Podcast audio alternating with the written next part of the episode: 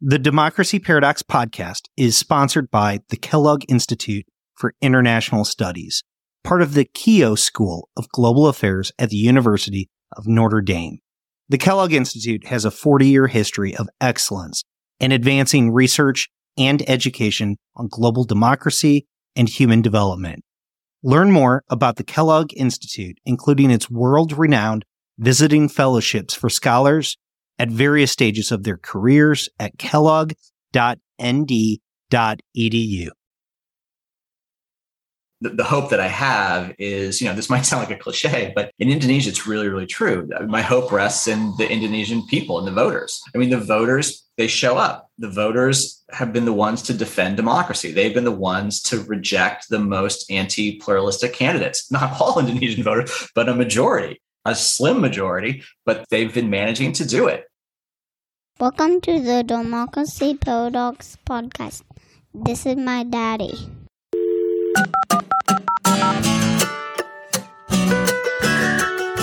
My name is Justin Kempf, and I am your host as we explore the Democracy Paradox. Thanks for listening to the Democracy Paradox, a podcast on democracy, democratization, and world affairs. Each week, we talk about big picture insights to better understand political issues and events. These are complex ideas that might be unfamiliar, so I always provide a complete transcript at democracyparadox.com. Today's guest is Dan Slater. Dan is the Weiser Professor of Emerging Democracies in the Department of Political Science and Director of the Weiser Center for Emerging Democracies at the University of Michigan. He also has a forthcoming book called From Development to Democracy The Transformation of Modern Asia, co authored with Joseph Wong. I reached out to Dan because he has a chapter on Indonesia in another forthcoming book called Democracy in Hard Places. It's a fascinating volume edited by Scott Mainwaring and Tarek Masoud. In the book's introduction, they write Democracies in hard places overcome underdevelopment, ethno linguistic diversity, state weakness, and patriarchal cultural norms. But what I find appealing is that they defy our expectations about the conditions for democracy. Still, just as important, I also like how this approach focuses on democratic resilience rather than its decline. The following few episodes will explore the challenges and obstacles democracies in hard places face. However, I also want to acknowledge what these countries get right in difficult circumstances rather than dwell on their failures. Indeed, a country like Indonesia is more than an outlier. It challenges assumptions about democracy and democratization that we take for granted too often. Like always, you can send any questions or comments to jkempf at democracyparadox.com. Here is my conversation with Dan Slater. Dan Slater, welcome to the Democracy Paradox. Thanks for having me.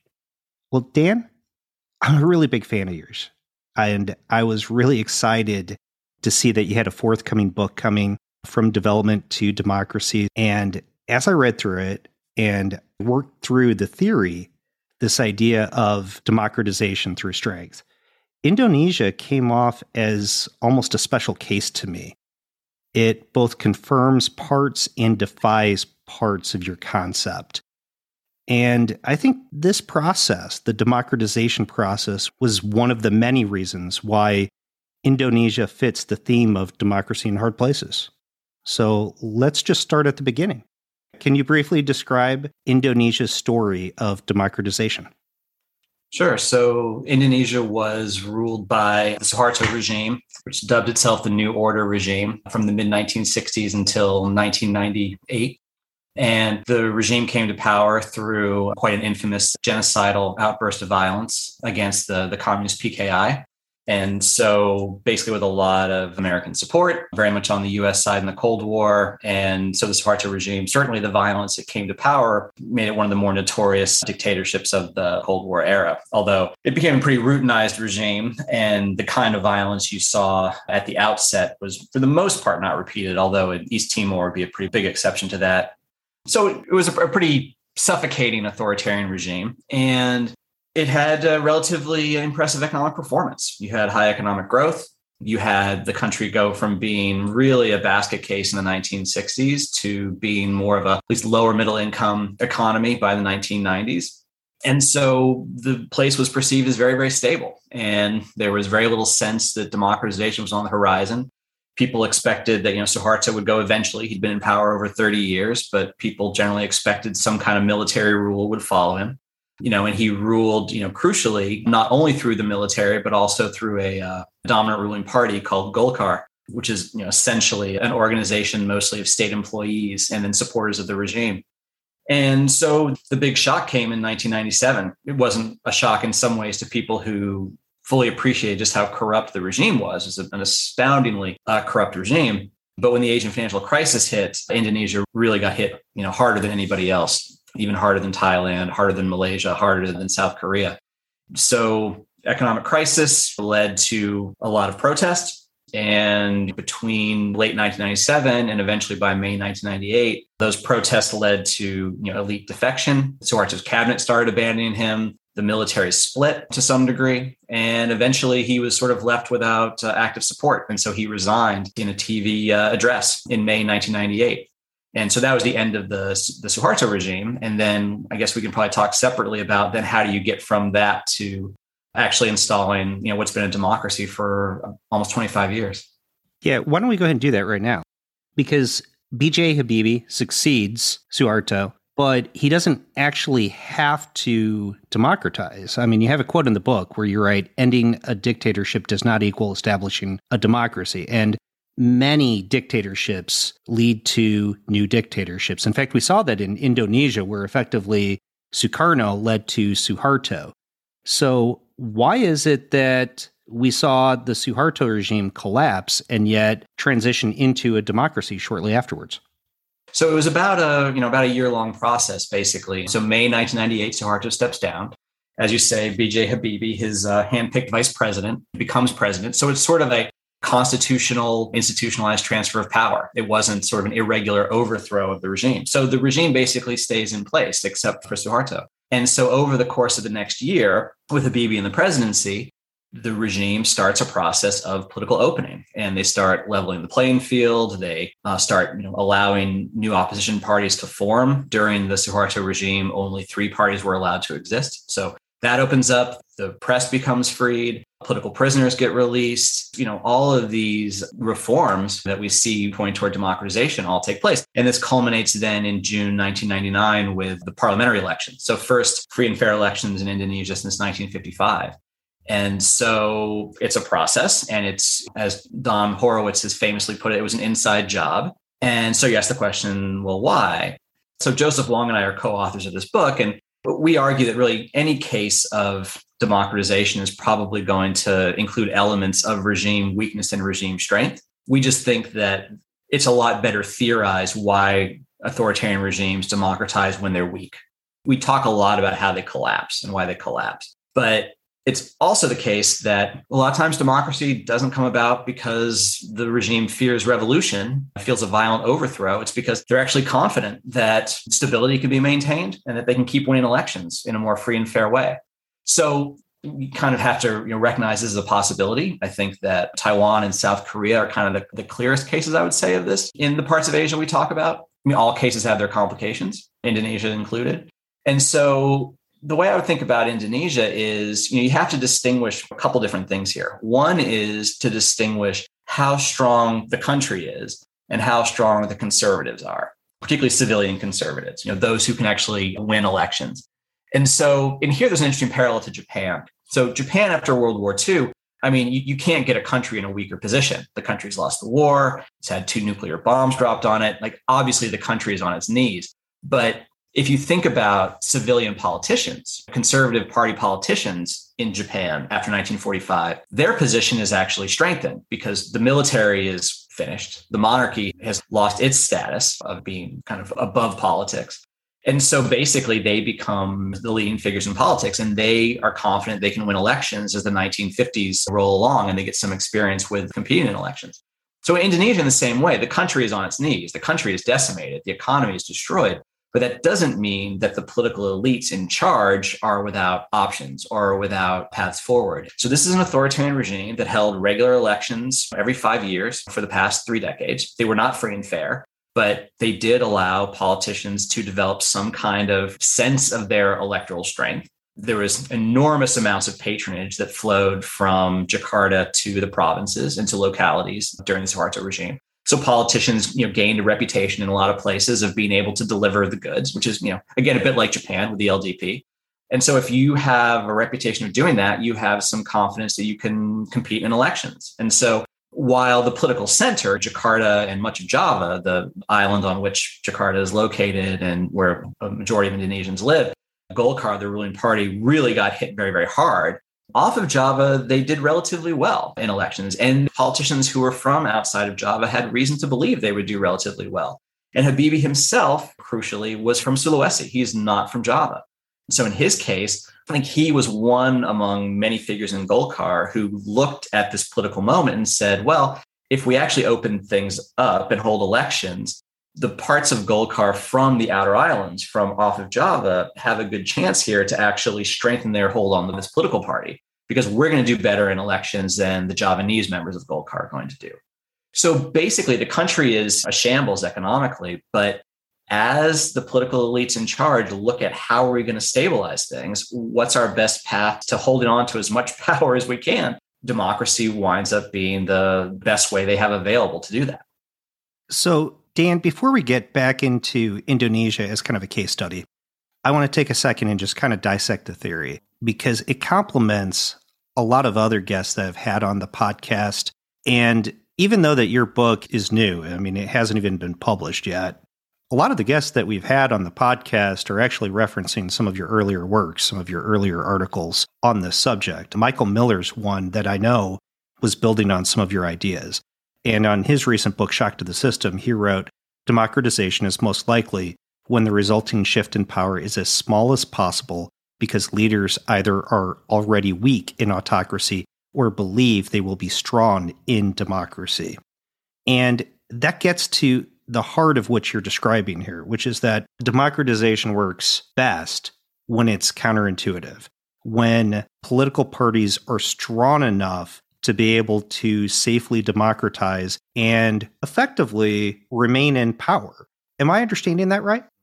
I wouldn't go as so far to say that it always works best. So we want democracy and democratization to give us a variety of things. One thing we want it to do is we want it to give us the kind of full panoply of rights and liberties, constraints on the executive, transparency, all these things that we think should come with democracy. We also want democracy to provide more political inclusion. We want it to provide a sense that political change is possible, that when government underperforms, that we can vote people out of office. There's a, a lot of things we want democracy to provide. And so, echoing what Mike Miller says, and in a lot of ways, Miller's book is more ambitious than ours. It's got kind of amazing global data. And he really tries in one kind of framework to say he can make sense of both democracy through weakness and democracy through strength. We see them as very different trajectories with different implications. And so one way we motivate the book is with this comparison of South Korea and the Philippines, both of which had these pretty dramatic democratic transitions in the 1980s, but of very different types. In the Philippines, quite famously, you get the people power movement. Ferdinand Marcos is removed as president. The Marcoses are now, of course, back in power. That's another story but it only kind of reinforces our point in a way, which is that South Korea democratizes at the same time, but it's through the military and the ruling party that, that's very closely tied to the military saying, let's hold free and fair elections. We think the opposition will split. We think we can win these elections. And they did. And so at that moment, we might say, okay, well, the Philippines, I mean, they had a real democratic transition because they threw the guy out and they had this massive protest, and the opposition is now in power and the regime has fallen, and there's democracy for you. In South Korea, well, that doesn't really count like it's barely democratization. But obviously, you look at things three plus decades down the road. I mean, I don't think anybody would say that democratization has gone better in the Philippines than in South Korea. So this is not to say that, well, everyone should do it like South Korea did, because first of all, most places can't do it like South Korea did. They don't have the institutional strength. They don't have the strong state, strong party. They don't have the strong economy to make democratization through strength possible in the first place. So I definitely don't want to create the impression that democracy through weakness, like what we saw in the Philippines, is necessarily going to be somehow less optimal or it's going to be worse outcomes. I think there are ways that democracy through weakness can lead to very liberating and stabilizing outcomes. And there are ways democracy through strength can as well. But the first step is just to say,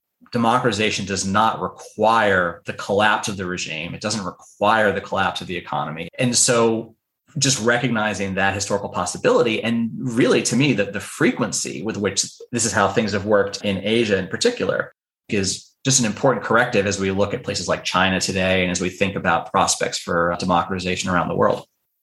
Yeah, and you're right that I was wrong when I said democratization works best. I think a better term would have been stable. And even that's a little bit questionable because, like you said, you can have stable processes of democratization through weakness. But as your book and some of your other research have shown, democratization is often more stable when you have democratization through strength because the state is already established. You don't have to recreate it.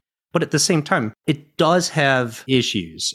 I've had James Loxton on the podcast before, and he's talked about authoritarian successor parties. And I think that that really complements a lot of the work that you've got because Golkar would be just the definition of an authoritarian successor party.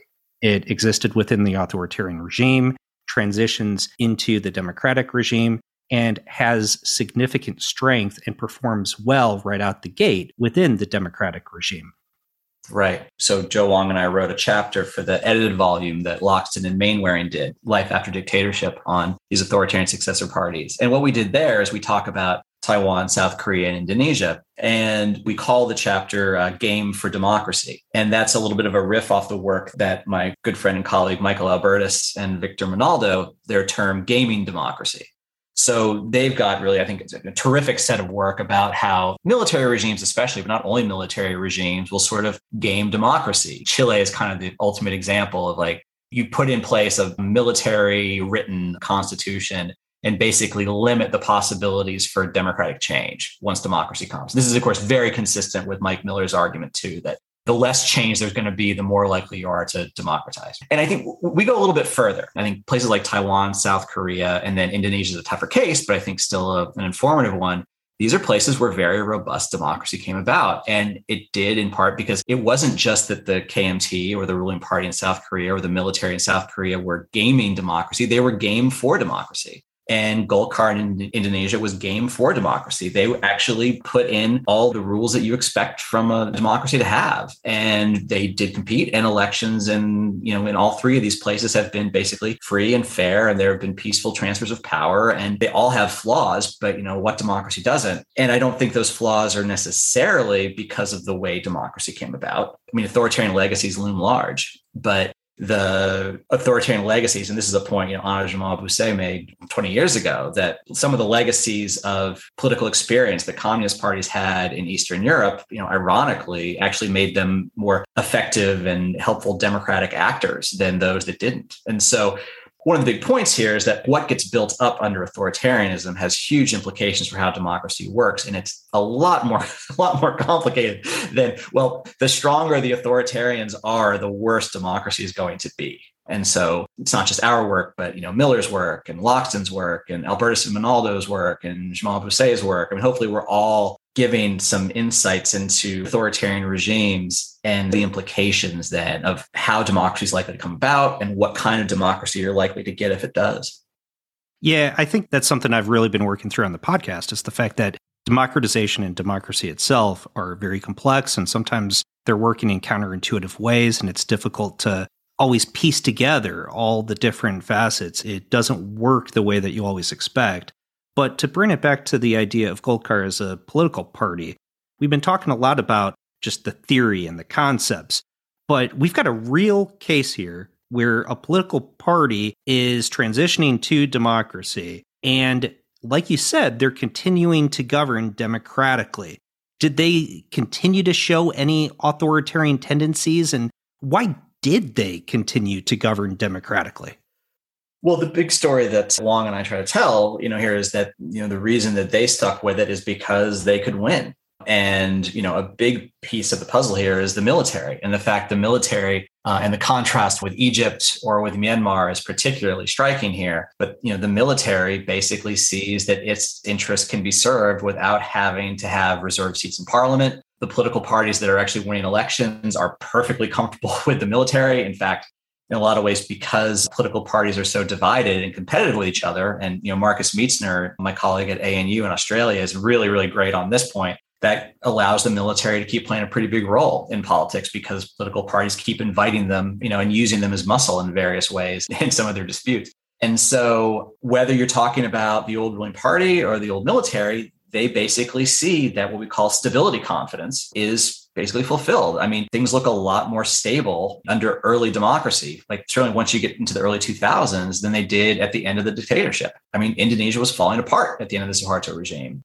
And once they got through the initial period of there was ethnic violence and obviously economic recovery was a huge problem, East Timor splits. They allow East Timor to split. And I do think part of what's going on here is just the moment in world historical time. In the late 1990s, democracy was clearly in the ascendance. And so it makes some sense to some degree that these old ruling elites in Indonesia were more willing to countenance democracy because it seemed to be the way things were going in the world. But basically, what we call the victory confidence and the stability confidence of the regime was fulfilled. And it's not just Indonesia. This is, again, what we saw in Japan, we saw it in Korea, we saw in Taiwan. We see how the absence of victory confidence led to the collapse of democracy in Malaysia. And so it's really consistent with Miller's point that you'll hold these elections, you'll stick with it if you don't expect to fare badly. If you do expect to fare badly and you have the strength to hold on, you know, things might not go as well. Why did people continue to vote for Golkar? Was it because of the reputation of the economic growth in the past? Because at the moment of democratization, there was obviously an economic crisis. That's what spurred on the process. That's what pushed out Suharto. Why did voters continue to support Golkar? Yeah, I think I would situate it in the broader point that voters continued to support, period. Okay, so think of it this way so under the new order, there were three political parties. There was Golkar, and then they allowed one basically Islamic opposition party, the PPP, and they allowed one sort of nationalist, non-Islamist political party, the PDI. And then you have the other kind of key fact about Indonesia is it's got the two largest Islamic social organizations in the world. You have the Muhammadiyah, which is largely urban, and you have the Nahdlatul Ulama or the NU, which is more rural, at least on average. So basically, here are these five kind of streams of politics coming forward. And basically, the five parties win the vast majority of the vote in 1999 come from those five streams. So people keep voting for the three parties that existed under the new order. And these are parties with a lot of electoral experience. And they went back and voted for the parties that emerged to represent these two large Islamic social organizations. So nothing, there's nothing new under the sun, right? Like everything that happens in 99, at least for starters, is from those five, you know, historically, you know, emergent groups and parties from those. And so Golkar does, I mean, they do a lot worse than they did when they were the dominant party, obviously, but they finished second. And then in 2004, they even finished first. But, you know, it's a very fragmented party system. They're not getting anything close to a majority of the vote. And yeah, what you have in Golkar is a lot of very experienced politicians, people with experience in the bureaucracy, people with backgrounds in the military. These are very well known, familiar figures. And again, in Indonesia, as elsewhere in this region we call developmental Asia, where you've had decades of rapid economic growth, you know, people tend to prize the idea of, well, do people know how to govern? Do they know how to run the economy? And yeah, it's developmental reputation, if you will, and in a lot of cases, lots of parts of the country, just again, pure clientelism, you know, just the fact that, you know, politicians there have a reputation for bringing home the goods, you know, they're able to do quite well. And in some ways, Golkar's strength is understated by its own results because then things start fragmenting, especially once you introduce direct presidential elections after 2004. So that allows kind of a bunch of new parties to pop up as sort of vehicles for presidents and aspiring presidents. And when you get that, you get a bunch of new parties, but it's almost entirely from the, the corpus of Golkar from which these uh, these other parties emerge. There's a lot of former Golkar figures. So again, if you're the military or if you're the business class or whoever, you know who these people are. It's not like all kinds of new faces popping up. And so the old elite, they basically hang on. And you know, I was once at a conference in I think it was 2001, and someone was sort of you know really really criticizing Indonesian democratization and saying this isn't democracy; it's just the old elites have just reinvented themselves. Well, that's kind of what democracy often is is the old elites reinvent themselves. They did have to reinvent themselves and they did have to rule in a fundamentally different way. So it, the change is real i think without question. So you kind of hinted at one of the things that puzzles me because when we say golkar held on to power they haven't won a presidential election. Like they still exist. It's still a functional political party. It's part of the ruling coalition today but it isn't the dominant party within that ruling coalition. When you say that they won, you're saying that they won legislative elections and they had a large legislative presence, right? Well, they've also been either the dominant or one of the dominant parties in the executive as well. And they get there through the cabinet. Essentially, the cabinet serves as this kind of like gilded bridge between the parliament and the executive. And what Golkar was able to do, because again, experienced politicians, experienced bureaucrats, and they kind of know how the machinery works initially. So after the elections in 1999, even though they don't have the presidency, they've got more cabinet seats than anybody else. And so they have just continuously, after every election, they play the game so that they are in the ruling coalition. They're consistently in. They have only for very, very brief snippets of time been in opposition. So they have been able, along with other major parties, essentially to share power through these power sharing arrangements. So they lose elections, but they don't lose power. And that's I think part of the trick of what Golkar has been able to do. And again, this whole, I think Jamie Loxton uses the term the diaspora, like this, this diaspora of elites who used to be part of Golkar, who, you know, then, you know, they go to other political parties or they might not be party members at all, but they are able to get cabinet seats. And so it's a very, very at the elite level. There's a lot of elite chumminess in Indonesia, which I think partly accounts for the country's relative stability and democratic survival, albeit also some of the problems with democratic quality, because to the extent that the elite is really chummy, it can lead to less inclusion for society across class lines and the like.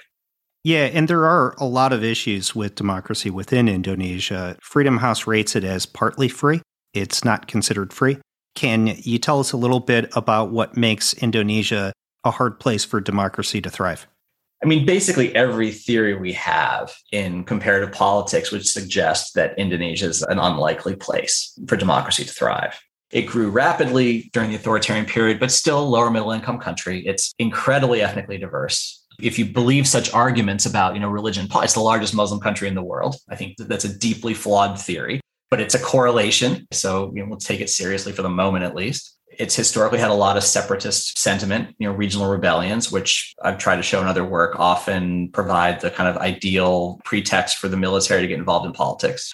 It's not in a neighborhood full of democracies. I mean, Southeast Asia has always been a region of the world with a lot more autocracy than democracy.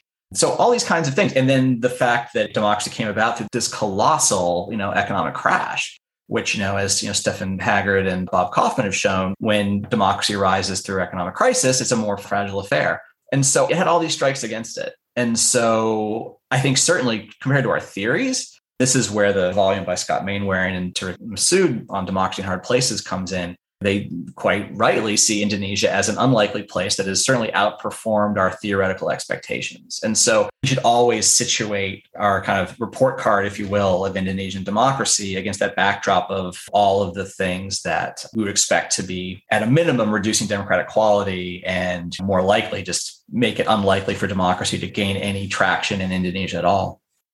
Do you think polarization is the biggest threat to Indonesian democracy today? No, I don't think polarization is the biggest threat to Indonesian democracy today. I think that the country is certainly more polarized than it has been. And there is you know, polarization that has taken place between you know, somewhat of a more assertive and ascendant Islamic bloc in Indonesian politics to some degree. And it's certainly true that the old kind of Sukarnoist nationalist you know, kind of led by the PDIP, the old Nationalist Party, and led by the current president, Joko Widodo or Jokowi. So there is more polarization than there used to be. But I also think that, again, at the level of political parties, certainly, basically every party has proven willing to work with every other political party. There are some personality disputes which make it hard for the PDIP to work with Partai Demokrat, which is the party of the former president Susilo Bambang Yudhoyono, or SBY at times, the PDIP and the party that's called the PKS, the most Islamic party, at times they won't work together because of ideology. But basically, other than those small exceptions, these parties are used to sharing power. And you know what we saw with Jokowi in the most recent election was he picked a very conservative Islamic cleric essentially as his vice president. And a lot of people were up in arms, and a lot of people said, well, this is a betrayal of what people, I think, wrongly call secularism in Indonesia. I don't think Indonesia has secularism. You have to be religious, you have to believe in a singular God in Indonesia. So I wouldn't call it secular, but at least the idea that it's not an Islamic state. It's a Muslim country predominantly, but not an Islamic state. So people saw it as a betrayal, but it helped Jokowi win the election and it helped him tamp down some of the polarization, which was really looking like it could erupt.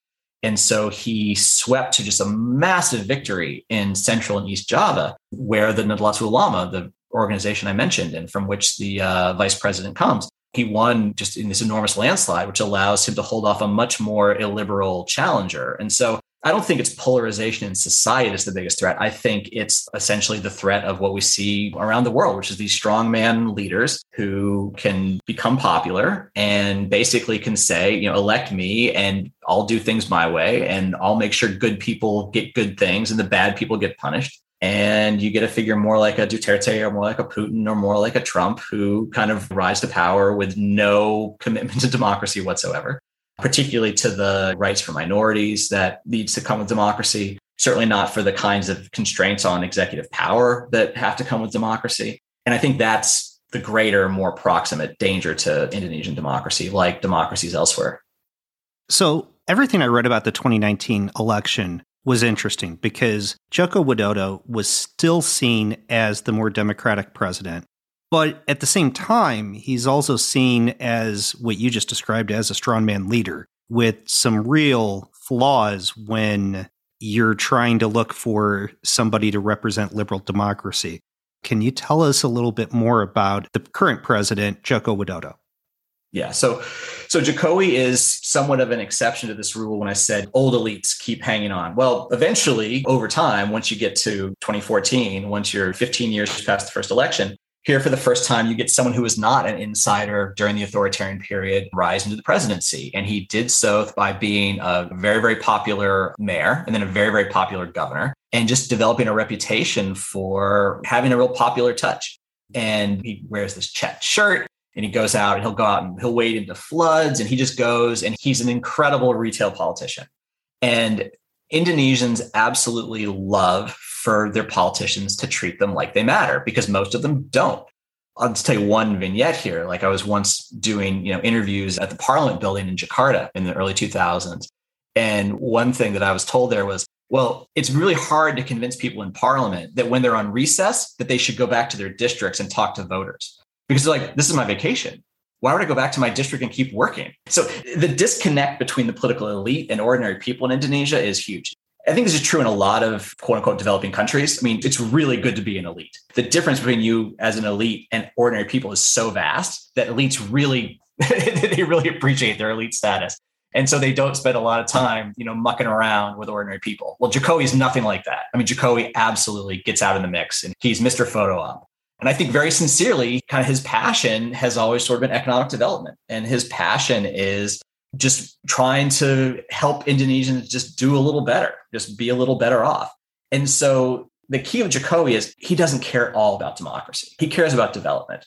He is there to try to run the economy in a way that the country will get wealthier, closer to first world status, this kind of thing. And democracy is how he got there, but it's just not what concerns him. And so he has shown, I think, very, very uneven, inconsistent support for liberal rights again, because of his fear of the mobilization of political Islam against him, it has made him very, very reliant on the military for political support. So the military's role in Indonesia has only gotten larger over the past 10 years or so. So ironically, we had a former general as president from 2004 to 2014. And then you, know, you have a civilian from 2014 to the present, but the military has actually been politically stronger since the old general retired since he left office after his two terms were up because you have someone who needs the military or perceives he needs the military for backing. And so basically, he kind of allows this state apparatus, which again, this is was built in a very authoritarian period. It has a very certainly managerial at best, bureaucratic, at times very coercive view of how to manage society.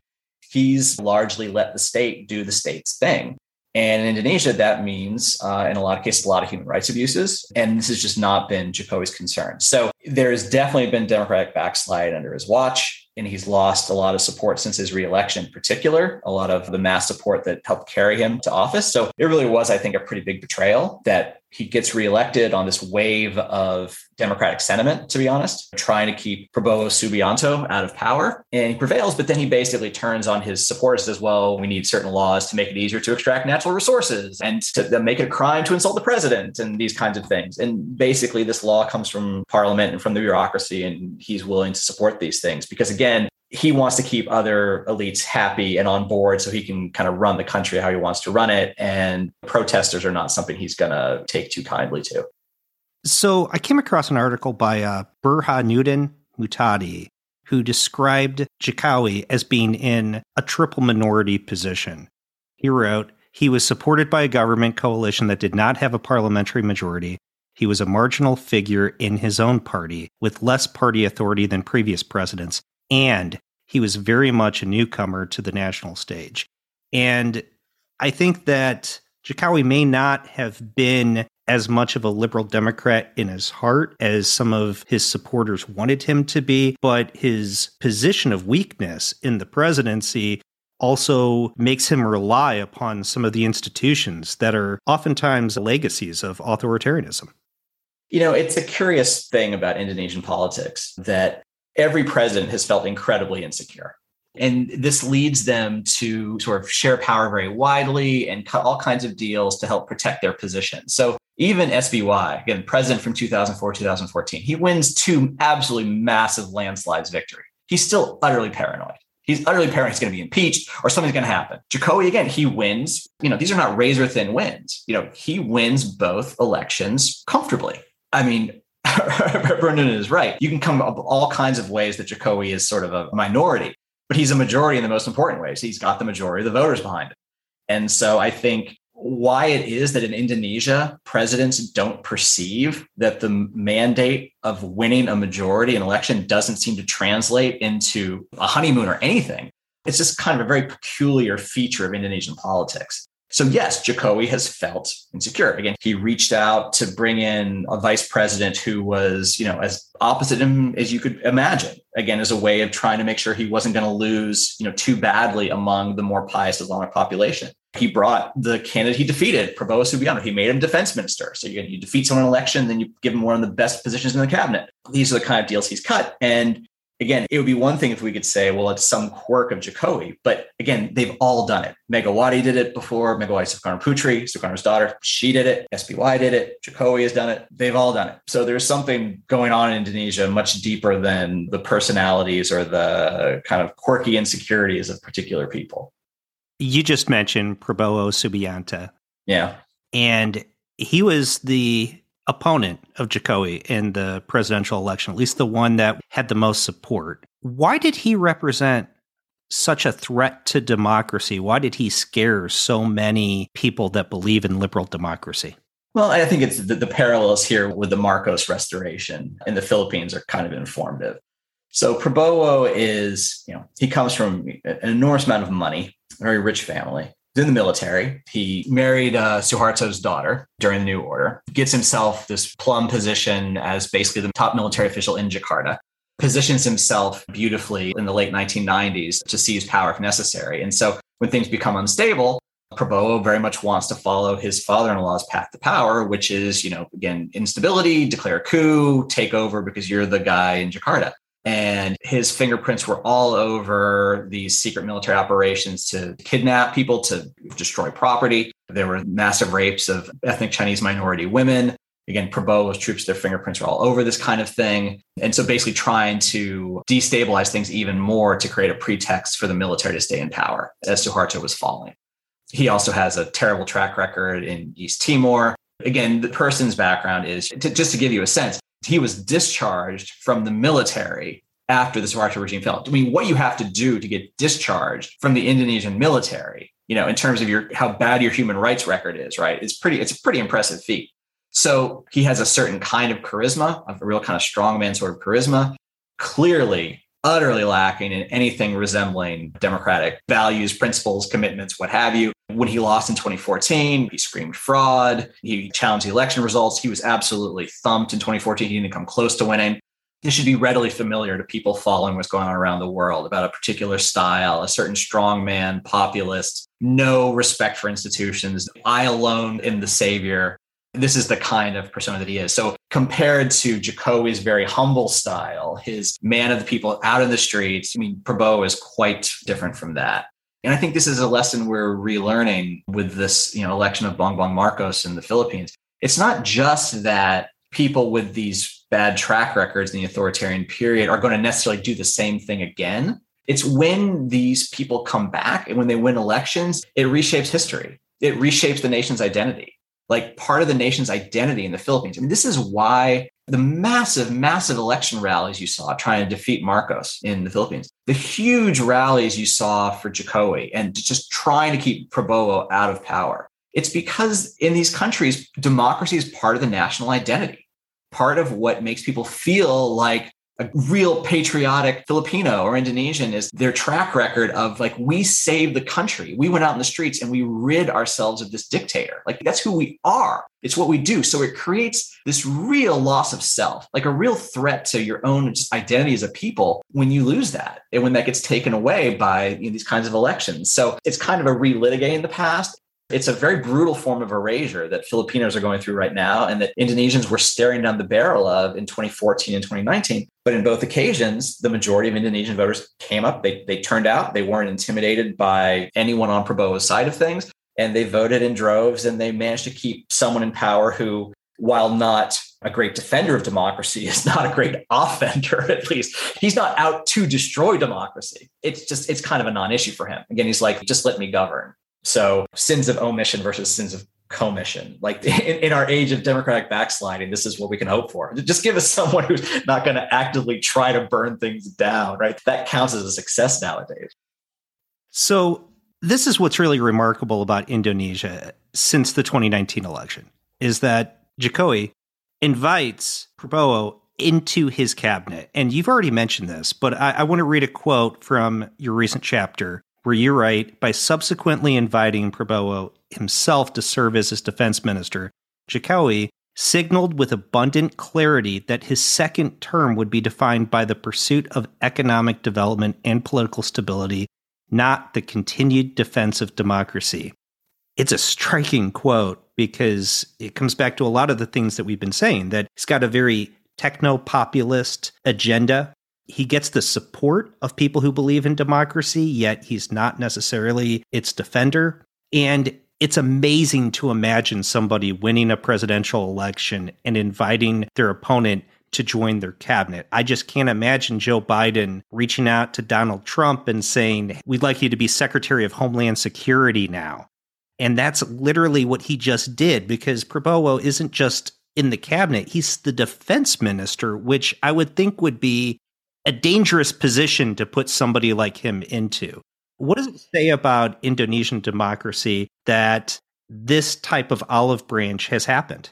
Well, one thing it says is that I mean, Indonesia shows in a really intriguing way that just because you have democracy doesn't mean you have real opposition.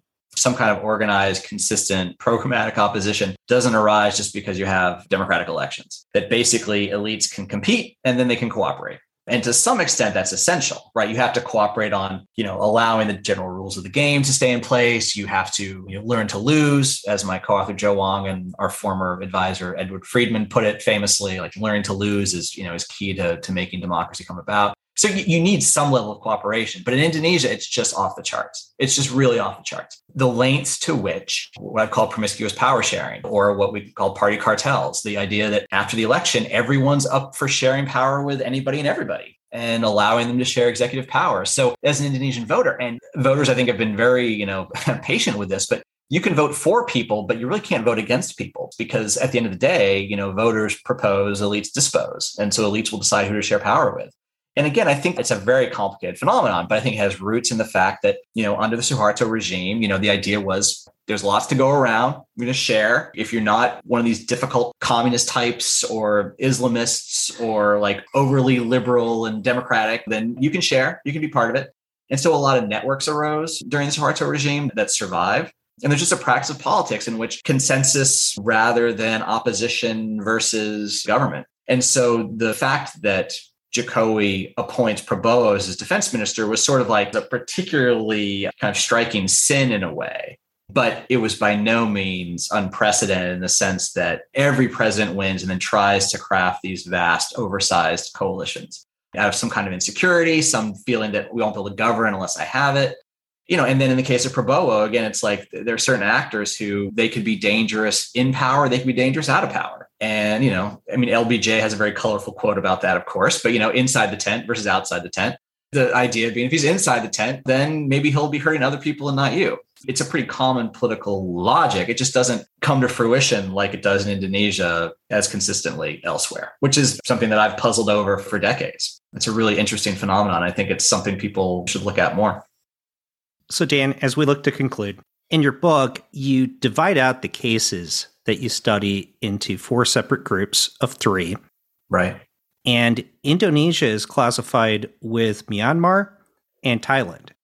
Both had phases of democratization. I don't want to say that they necessarily made the full transition, especially Myanmar did not, but they liberalized their political systems, but both of them have pulled back. Indonesia is the one example from that cluster that has not done so, especially at that level. It's a democracy that's in a hard place to be a democracy. Looking forward, do you have hope for Indonesia or are you more pessimistic? I have hope. I mean, I think the, the, hope that I have is, you know, this might sound like a cliche, but in Indonesia, it's really, really true. My hope rests in the Indonesian people and the voters. I mean, the voters, they show up. The voters have been the ones to defend democracy. They've been the ones to reject the most anti pluralistic candidates. Not all Indonesian voters, but a majority a slim majority, but they've been managing to do it. And again, I think Indonesians have an incredibly kind of muscular, powerful sense of just wanting to hold their politicians accountable. Like they really, really want responsiveness and they really want to reward politicians who will pay attention to them and take them seriously and listen to them. And I think that has led to the sprouting up around the country in lots of mayors and governors who are very, very responsive to Indonesian voters. And there's a new generation of politicians a la Jokowi. And Prabowo is getting old. And I think that if we can win a couple more elections this way and get someone who, again, is at least certainly not someone who's going to just basically say, try to rule with an iron fist, then, you know, I do think you have a civil society that is certainly stricken with polarization. But you know, I think that Indonesia, as I write about, it's got a pretty inclusive sense of nationalism. It's not a place where if you're not Muslim or you're not Javanese, that you're just automatically a second class citizen, which is true in a lot of places. And I think is one reason that democracy falls apart in a lot of places. And so there is, I think, raw material there to, you know, help democracy survive. So I am hopeful, but obviously it shouldn't be necessary to kind of lay out all the reasons to worry and all the reasons that of course things can go wrong and go worse. And Thailand and Myanmar are pretty natural examples. But I guess one thing I'd say about Thailand and Myanmar is those are both places where the military comes back. And in Indonesia, the military, it plays a big role in governance. It doesn't really need to come back until someone tries to push them out that leads to some low quality of democracy, but it does mean that democracy as we have it in Indonesia does survive on crutches, if you will, but it is still moving along. And here I think you have to go back to the authoritarian period. You have to go back to the fact that in Indonesia, of those three countries, it was only Indonesia that really generated a really strong, powerful, nationally sweeping ruling party, which was then able to then carry the torch in democracy and mean that old regime elites were able to not lose too much with really opening up the political system dramatically. And so that political party development, even though Indonesia's got all these other quote unquote deficits or these hindrances, we think, to democratization, ironically, the fact that it had a strong authoritarian ruling party has been one of the key elements in making sure it doesn't go the way of a Thailand or a Myanmar. And democracy keeps limping along and hopefully will at least continue to limp, if nothing else. Well, Thank you so much, Dan, for joining me today. You've really opened up my eyes to the way how Indonesian politics works, the way how its democracy functions. And thank you so much for that. And congratulations on the uh, publication of your book in a few months. Thank you. Please let uh, Joseph Wong know that I really enjoyed it as well. And thank you so much for writing it. Thanks. Well, thanks for t- paying attention to Asia, paying attention to Indonesia, paying attention to democracy. There's not enough attention on these things in the world. So it's really great that you're doing this. And, you know, it was really, it was a pleasure to get to, to talk at some, some length with you about it. It's important stuff. Hope people realize.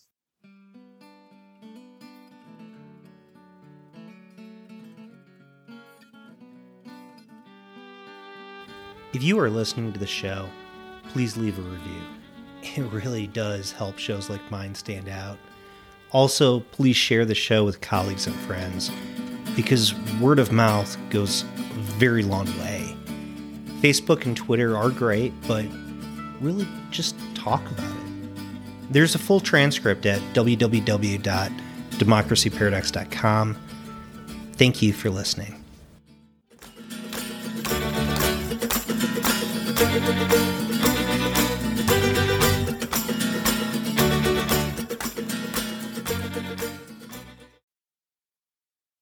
The Democracy Paradox podcast is sponsored by the Kellogg Institute for International Studies, part of the Keough School of Global Affairs at the University of Notre Dame.